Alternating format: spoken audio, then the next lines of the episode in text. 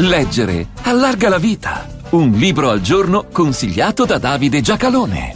Il romanzo è una storia d'amore per una città, Istanbul, che fa da sfondo a un ritorno diffidente che diviene nostalgico e a una presenza vincente che diventa un'assenza ingombrante. Ferzan Ozpetek, Rosso Istanbul, pubblicato da Mondadori nel 2013. L'autore stesso è nato a Istanbul nel 1959 ed è poi stato dalla vita condotto altrove. I due protagonisti principali sono un regista e uno scrittore, ovvero le due attività dell'autore. Sono tutti e due di Istanbul, ma il regista ci vive, mentre lo scrittore era andato via e viene qui richiamato dal vecchio amico che gli chiede di rivedere e sistemare un romanzo che vorrebbe terminare. Così lo scrittore si ritrova a vivere immagini, profumi e situazioni del proprio passato, ma mantenendo una diffidente distanza dalla città, come dagli altri che si ritrova attorno. Ma presto il regista esce di scena, scompare.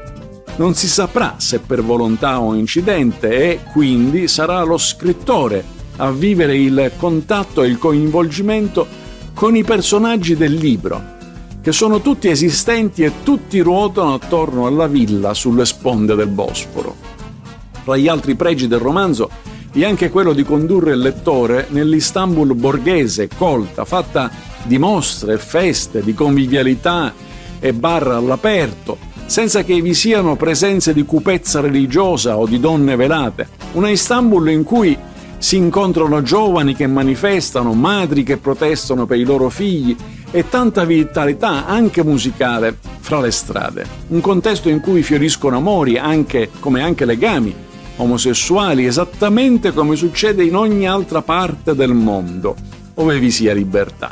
Insomma, una Istanbul che non è per niente immaginaria ed artefatta, ma che è quella che molti di noi avevano conosciuto, anche se diversa, dalla Turchia che poi abbiamo dovuto imparare a conoscere.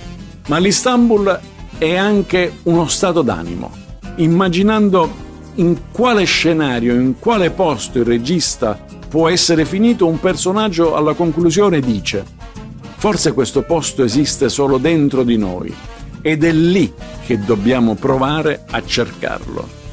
Vivere la città che unisce l'Europa all'Asia, insomma, e vivere questa ricerca interiore, questa corsa verso un'identità che altrimenti resta superficiale e sfuggente.